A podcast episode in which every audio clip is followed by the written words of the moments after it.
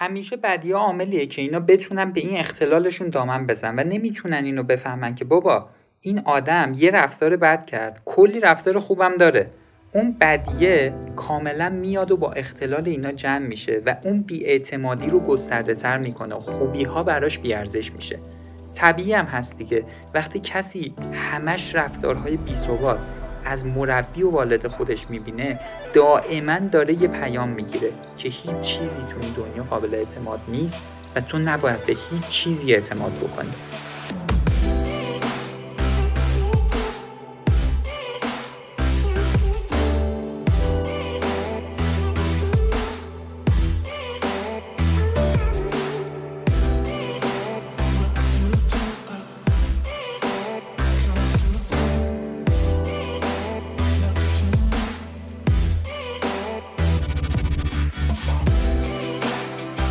دوستان عزیزم سلام. به 22 این پادکست از سری پادکست های مونیاز خوش اومدین. من محمد مصطفی ابراهیمی هستم همراه شما تو این پادکست. پادکست های مونیاز شنبه ها ساعت 6 بعد از ظهر منتشر میشه. هدفشون اینه که با آگاهی بخشی به افراد به اونا کمک کنه مهارت هایی به دست بیارن که زندگی بهتری داشته باشن. شما می‌تونید پادکست ها رو از طریق سایتمون moniazpodcast.com از طریق تمامی سرویس های ارائه دهنده خدمات پادکست مثل Castbox گوش بدین کافیه توی نرم افزارها. سرچ بکنین مونیاز می‌تونی به راحتی ما رو دنبال بکنین. همچنین ما پادکست ها رو توی کانال تلگرامیمون با آیدی at sign مونیاز پادکست هم آپلود می‌کنیم. از اونجا هم می‌تونین به پادکست رو گوش بدین.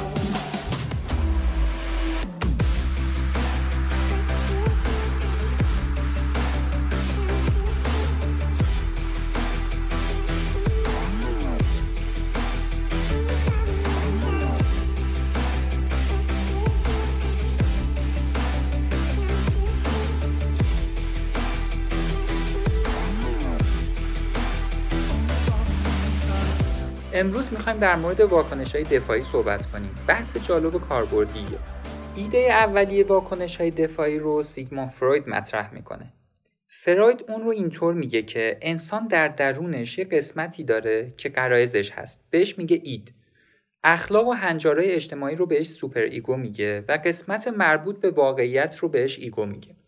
فروید میگه در درون انسان بعضی مواقع تضادهایی به وجود میاد که این اید یعنی قرائز اون در مقابل اخلاقیات و هنجارهاش قرار می‌گیره. وقتی اینها با هم درگیر بشن یه تعارض هیجانی و استرابی برای فرد به وجود میاد و در نتیجه ایگو شروع به یه سری واکنش های دفاعی می‌کنه. فروید اونها رو با چند تا ویژگی تعریف می‌کنه. یک حتما باید ناخودآگاه باشن. دو پاسخیه که در شرایط اضطراب و تعارض هیجانی ناخودآگاه در فرد ایجاد میشه. برای اینکه اون رو از آسیب روانی حفظ کنه و بقاش رو ادامه بده. سه مکانیسم این واکنش ها اینجوریه که در درک واقعیت تغییر ایجاد می‌کنه. یعنی یه جورایی برداشت فرد از اون واقعیت رو تغییر میده که بتونه اون شرایط رو تحمل کنه. چهار اسمش هم روشه دیگه واکنشه. یعنی خیلی سریع رخ میده. به خاطر همینم در ناخودآگاه فرد ایجاد میشه. یعنی روش فکر نمی‌کنه. مثلا الان یه اتفاقی بیفته یه صدای بلندی بشنویم. استرس بگیریم. سریع یه سری واکنش بدنمون نشون میده. مثل اینکه ضربان قلب میره بالا خون رسانی به عضلات زیاد میشه. از اینجور اتفاقا که کمک بکنه بتونیم فرار کنیم یا واکنش سریع نشون بدیم. ولی اینکه نفس عمیق بکشیم توی شرایط استرسا و بخوایم با تکنیک های آگاهانه خودمون رو آروم کنیم دیگه به اینا واکنش دفاعی نمیگن. بعد از فروید دخترش آنا فروید اومد روی واکنش های دفاعی بیشتر کار کرد و بعدها هم روانشناسی دیگه اومدن روی اینا کار کردن و تقسیم بندی های زیادی ایجاد کردن که ما الان یکی از تقسیم بندی هایی که برای وایلانت هست رو انتخاب کردیم و توی چند تا پادکست بعدی می‌خوایم در مورد اونا صحبت کنیم. البته یه جایی از خود تقسیم بندی فروید هم استفاده کردیم تا این تقسیم بندی وایلانت کاملتر بشه. کلا ما چهار گروه واکنش دفاعی داریم که در طی تکامل سنی فرد در صورت سلامت روان باید تغییر بکنه. یعنی یه فرد سالم اول در کودکی گروه اول واکنش ها رو داره و بعد که بزرگتر میشه گروه دوم رو داره. دوباره بزرگتر میشه گروه سوم و بعدش چهارم. یعنی یه فرد بالغ که سلامت روانی داره باید واکنش دفاعی بالغ یا همون گروه چهارم رو داشته باشه. ولی متاسفانه خیلی وقتا انسان ها به خاطر عدم آموزش درست و شرایط نامناسب در واکنش های دفاعی سطح پایینتر میمونن. پس خیلی از واکنش ها در کودکی طبیعی هن. ولی اینکه یه فرد بالغ هنوز همون واکنش ها رو نشون میده این دیگه غیر طبیعیه. خب چهار تا گروه داریم. گروه اول واکنش های دفاعی پاتولوژیکه یا بهش واکنش های دفاعی خودشیفتن میگن. گروه دوم نابالغه که این واکنش ها به طور طبیعی در نوجوان ها و افرادی که افسردگی دارن دیده میشه.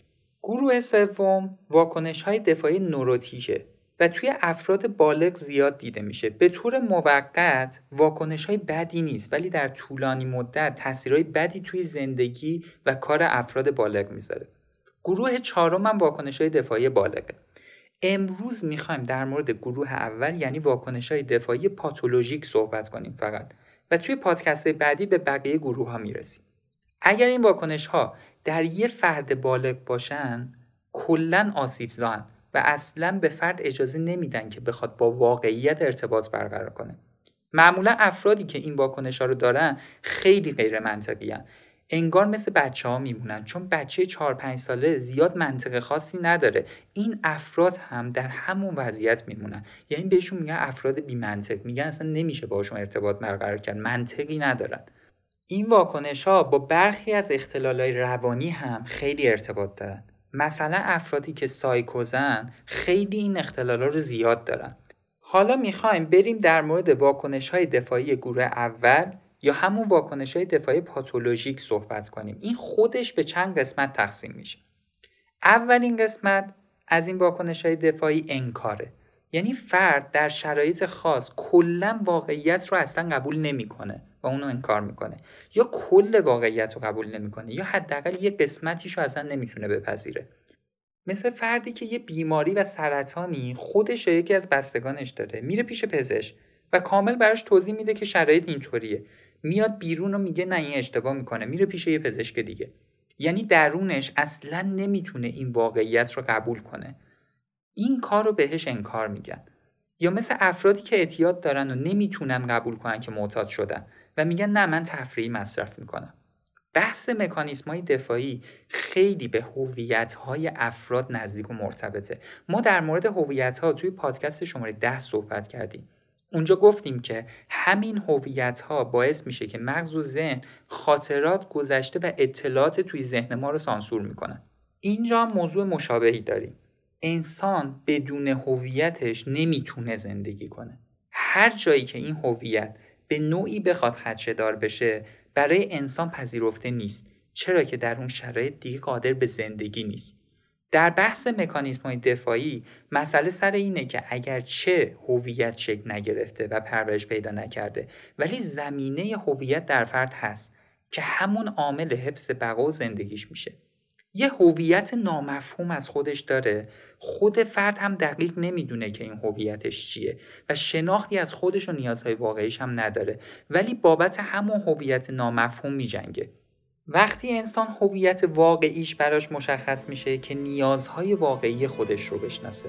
مثلا وقتی که آدم می‌فهمه نیاز واقعی به روابط داره نیاز واقعی به همراهی با دیگران داره نیاز واقعی به این داره که درک متقابل از چیزی که دیگران بهش میگن داشته باشه. یواش یواش هویتش براش مشخص میشه. وقتی که مفهومی از این نیازها و خیلی از نیازهای واقعی دیگه نمی‌تونه در خودش پیدا کنه دیگه نمی‌تونه هویت درستی از خودش ایجاد کنه و واکنش های مناسب و بالغانه ای داشته باشه.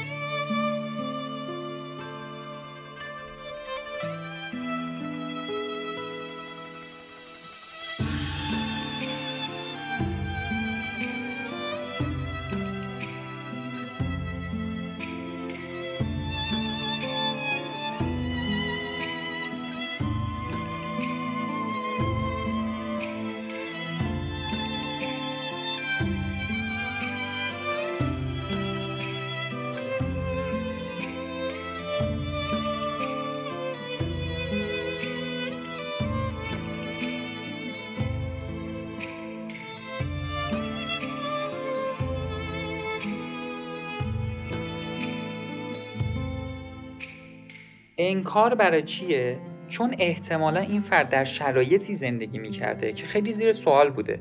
یا مثلا بدون آموزش مسئولیتهایی براش قرار می‌دادن که خودش باید با اونها ارتباط برقرار می‌کرده در حالی که تواناییشو نداشته. خب چاره چیه؟ اینه که اون مسئولیت ها و اون مسائل رو این فرد باید انکار بکنه. که مثلا چی میگه؟ نه بابا دلیل نمیشه که. من اگر این کارا رو هم نکنم مشکلی ایجاد نمیشه. مثلا بچههایی که در بچگیشون بهشون مسئولیت هایی میدن که در حد سن اونا نیست و اینا مجبورن که این کارا رو انجام بدن. خب طبیعیه که نمی‌تونن به درستی انجام بدن چون بالاخره برای این کارا پرورش پیدا نکردن و نمی‌تونن با این مسئولیت ارتباط برقرار کنن. مثلا طرف به بچه مسئولیت میده که اون یکی بچه رو تو بزرگ کن. خب این هنوز خودش بچه است. چطوری اون یکی بچه رو خودش بزرگ کنه؟ والد هم که میاد هی ازش ایراد می‌گیره پس ناچار میشه که برای حفظ هویت خودش به انکار رو بیاره. این بچه مجبوره ناتوانایی هایی که بهش القا می‌کنن مثل اینکه بهش میگن تو توانایی نداری ارزه نداری نمی‌تونی اصلا کاری رو درست انجام بدی نمی‌تونی آدم با مسئولیتی باشی اینا رو همه رو انکار کنه. خیلی از مکانیسم های دفاعی بر اثر جبر رفتاری به وجود میاد. اینکه با زور آدم ها رو وارد شرایطهایی می‌کنن که هنوز آمادگی ورود به اونا رو ندارن. حالا این جبر رفتاری مختص دوره سنی خاصی هم نیست. ممکنه در هر سنی ببینیم. اصلا شاید خیلی وقتها جامعه این اجبار رو ایجاد بکنه. یا شاید از طریق کار این جبر ایجاد بشه. والدین خیلی توجه ندارن که باید هویت فرزنداشون رو توی کودکی بسازن. اونا به این فکر می‌کنن که بچهشون رو در چه چیزی باید موفق کنن. در چه تحصیلاتی پیشرفت بدن چه سرویس هایی بهش بدن و از چه شرایطی محرومش کنن. استعدادها با تحمیل شرایط رشد نمی‌کنن چون رشد هویت و رشد استعدادها وابسته به اینه که فرد بتونه در مسیرهایی وارد بشه که نتیجه گیری های خوبی رو خودش بتونه تجربه کنه. مثلا خیلی ها میان مسئولیت های بیش از حد به بچه میدن. این در حالیه که بچه باید بازی کنه سرخوشی کنه تجربه کنه فراغت و آزادگی رو یاد بگیره. بچههایی که تو بچگیشون آزادگی رو یاد نمی‌گیرن معمولا نمی‌تونن وقتی بزرگ میشن هم آزاده باشن. و می‌بینید در محدودیت های فکری خودشون رو دیگران گیر می‌کنن. بچههایی که همش توی محدودیتن چطوری می‌تونن هیجانات خودشون رو تخلیه کنن تا به هویت خودشون دست پیدا کنن؟ هویت یه مقدار رسیدنیه. انسان باید هویت واقعی خودش رو کشف کنه وگرنه توسط دیگران نمیشه اون هویت رو به این فرد القا کنیم. باید تمام امکانات رو مهیا کنیم تا بچه ها پرورش پیدا کنن. نه اینکه بخوایم چیزی از خودمون رو به اونها القا کنیم و بخوایم از بیرون مطابق نظرات خودمون اونها رو بسازیم. خب بریم سراغ واکنش دوم. دومین واکنش بهش میگیم splitting یا دونیم سازی. این افراد که این واکنش دفاعی رو دارن نمی‌تونن خوبی و بدی دیگران رو با هم جمع کنن. مثلا یه بچه ای که امروز مادرش در حقش یه لطفی می‌کنه و میگه که این بهترین مادر دنیاست و فردا باهاش رفتار بدی می‌کنه بلافاصله میشه بدترین مادر دنیا. اینا نمی‌تونن اون تعارضات رفتارهای بد رو با ویژگی های مثبت افراد جمع بکنن. این با ریسنسی افکت یا اثر تازگی که تو پادکست 17 توضیح دادیم هم در ارتباطه. ریشه این مکانیسم دفاعی بیشتر در بیثباتی رفتار والده. وقتی که والد رفتارهای بیثبات رو به طور مکرر در خودش نشون میده. مثلا الان یه لحظه خوبه دو دقیقه دیگه به خاطر یه چیز کوچیک به شدت خشمگین و تندخو میشه و رفتارهای هیجانی نشون میده. نتیجه اینه که دیدگاه اون بچه نسبت به ثبات به طور کلی تغییر پیدا می‌کنه و بهتر بگیم ثبات در درون اون فرد اصلا نمی‌تونه شکل بگیره. اعتماد درونی در این افراد به شدت پایینه و نمی‌تونن به چیزی و کسی اعتماد کنن. برای همین هم رفتارهایی که اینها از دیگران می‌بینن هیچ وقت براشون معنی خوبی نداره. همیشه بدی عاملیه که اینا بتونن به این اختلالشون دامن بزن و نمی‌تونن اینو بفهمن که بابا این آدم یه رفتار بد کرد. کلی رفتار خوبم داره. اون بدیه کاملا میاد و با اختلال اینا جمع میشه و اون بیاعتمادی رو گسترده تر می‌کنه و خوبی ها براش بیارزش میشه. طبیعی هم هست دیگه. وقتی کسی همش رفتارهای بیثبات از مربی و والد خودش می‌بینه دائما داره یه پیام می‌گیره که هیچ چیزی تو این دنیا قابل اعتماد نیست و تو نباید به هیچ چیزی اعتماد بکنی.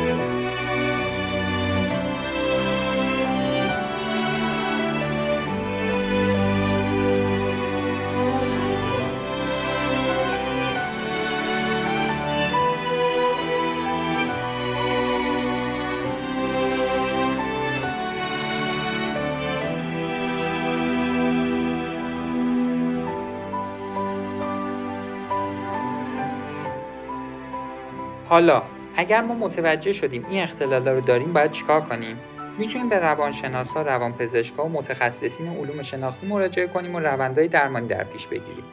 ولی مهمترین مسئله اینه که آگاهی ما باید بالا بره. یعنی فاصله بگیریم از زندگی هیجانی و به سمت زندگی آگاهانه حرکت کنیم. تا وقتی که آگاهی وجود نداره، رفتارهای اشتباه به صورت عادتگونه هی تکرار میشن. چون اصلا طرف متوجه نمیشه که این اختلال داره. ولی حالا اگر با آگاهی بخشی به این نتیجه رسید که من این اختلال رو دارم لطفی که آدم می‌تونه در حق خودش بکنه اینی که بتونه این واقعیت رو بپذیره که این مشکل و اختلال در اون وجود داره. پذیرش اختلال مرحله خیلی مهمی از درمان اون میشه. و مرحله بعد که خیلی مهمتره اینه که انسان باید سناریوی زندگی خودش رو بنویسه. یعنی من چجوری می‌خوام باشم؟ زندگی من چگونه باید باشه؟ نه اینکه وقتی وارد صحنه میشه تازه اونجا بخواد نقش آفرینی بکنه. زندگی خودش رو آدم باید طراحی بکنه. این چیزیه که لازم داریم. یکی از اهداف پادکست های ما هم همینه. اینکه یاد بگیریم سناریوی زندگی خودمون رو بنویسیم. یعنی اول باید بفهمیم که چجوری باید زندگی بکنیم.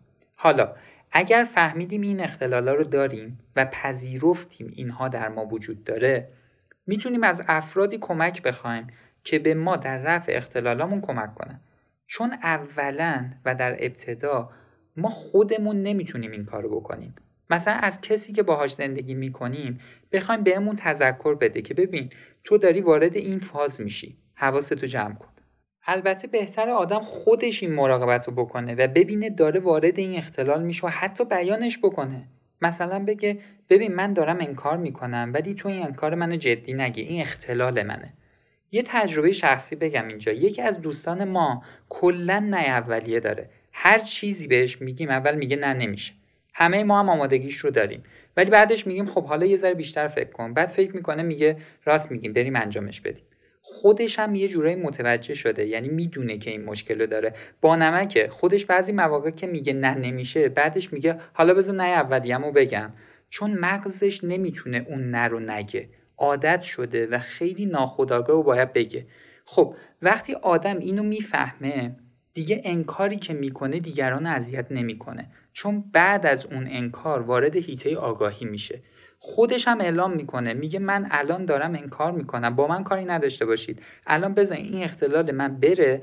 وقتی که اختلال من رفت با هم دیگه صحبت می‌کنیم. توی این واکنش دوم که توضیح دادیم در مورد splitting بود و دو نیم سازی راهکاری که فرد می‌تونه داشته باشه اینه که به ارزش رفتارهای خوب توجه کنه و این چیزیه که درونش کمرنگ شده. ارزش عمل خوب رو باید بفهمه یعنی نباید به وسیله رفتارهای بد آدم ها رفتار خوب اونها رو هم نادیده بگیره. باید برای اینها مرز قائل بشه. بگه این رفتارش بد بود. اون سه تای دیگه هم خوب بود. پس میشه این رفتار بد و نادیده گرفت. ببینین راهکارهای ساده اینجا وجود نداره برای دوری از این اختلال ها و واکنش های دفاعی. چون رهایی از این مشکلات نیاز به آگاهی داره. آگاهی هم مثلا به سادگی به دست نمیاد. دیگه این فرد وقتی بهش یاد میدیم که باید این کار رو انجام بده برای نتیجه گرفتن باید تمرکز کنه مراقب خودش باشه و شروع کنه راهکارا رو انجام بده تا ذره ذره وضعیت بهتری پیدا کنه.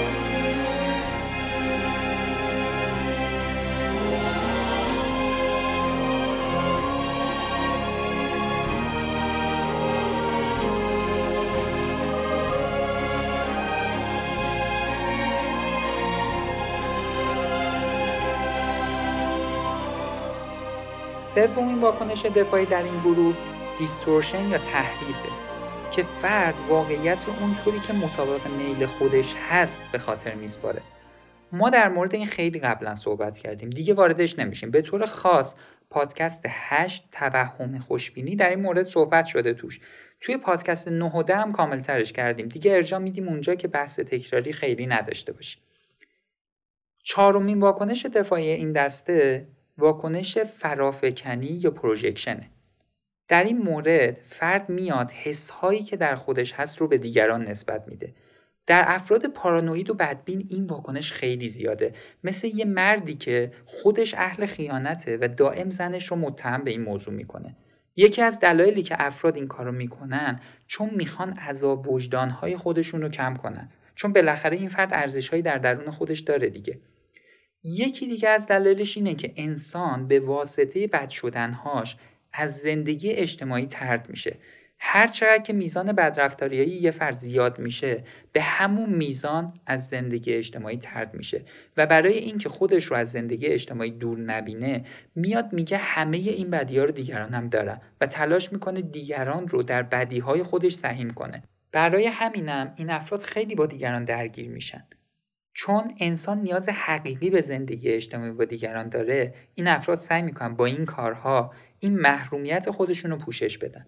یکی از دلایل ایجاد این اختلال رفتارهای دیکتاتوری والدین پارانویدها بیشتر آدمای دیکته‌ای باید بهشون دیکته کنی شرایط رو. خودشون قوه تشخیص ندارن رشد ندارن پرورش ندارن. چون مغز اونها در ارتباط قرار نمی‌گیره با دیگران اصلا درست رشد نمی‌کنن.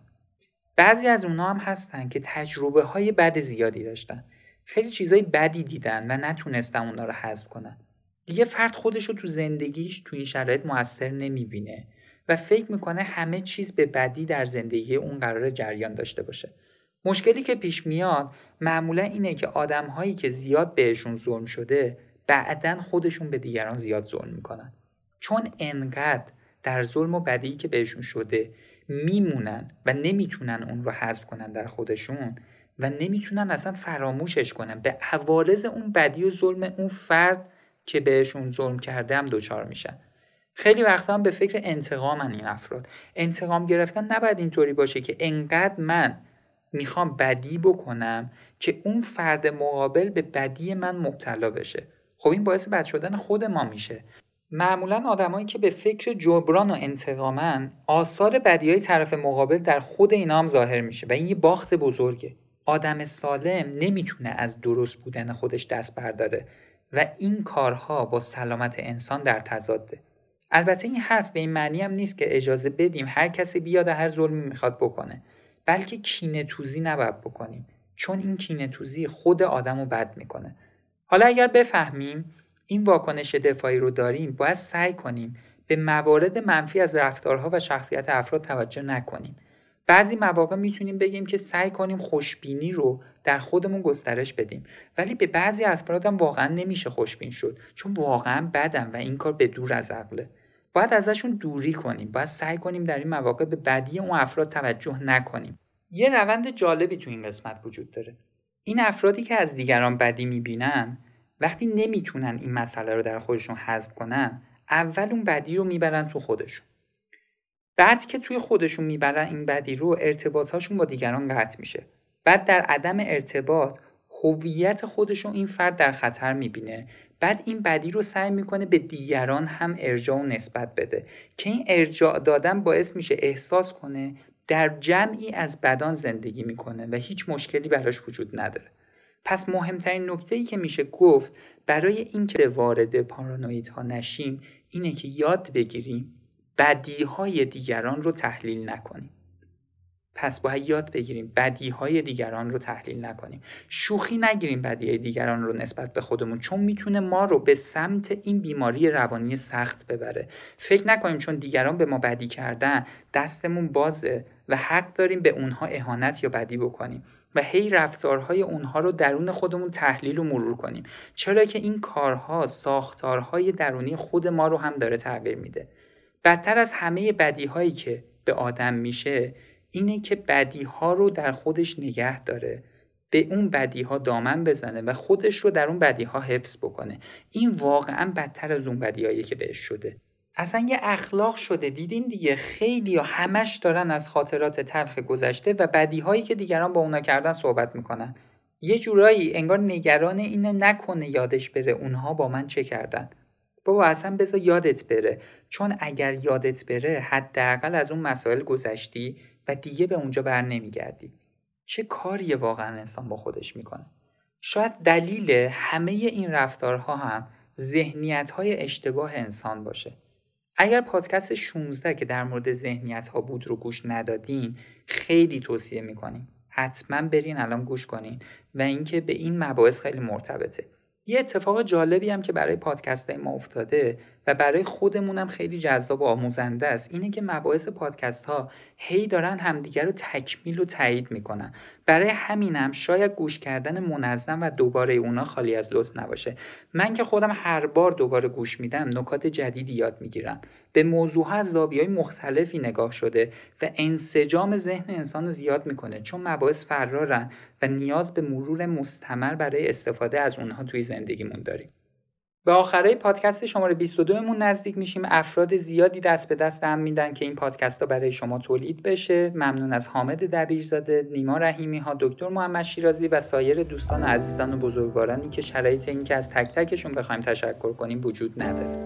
ممنون از شما که پادکست ها رو گوش میدین. به همدیگه معرفی می‌کنین. خیلی ممنونیم از نظرات پیشنهادات و انتقاداتتون فعلا تا پادکست بعدی تا شنبه دیگه ساعت 6 بعد از ظهر. خدا نگهدار. می‌خوایم در مورد واکنش های دفاعی گروه دوم صحبت کنیم.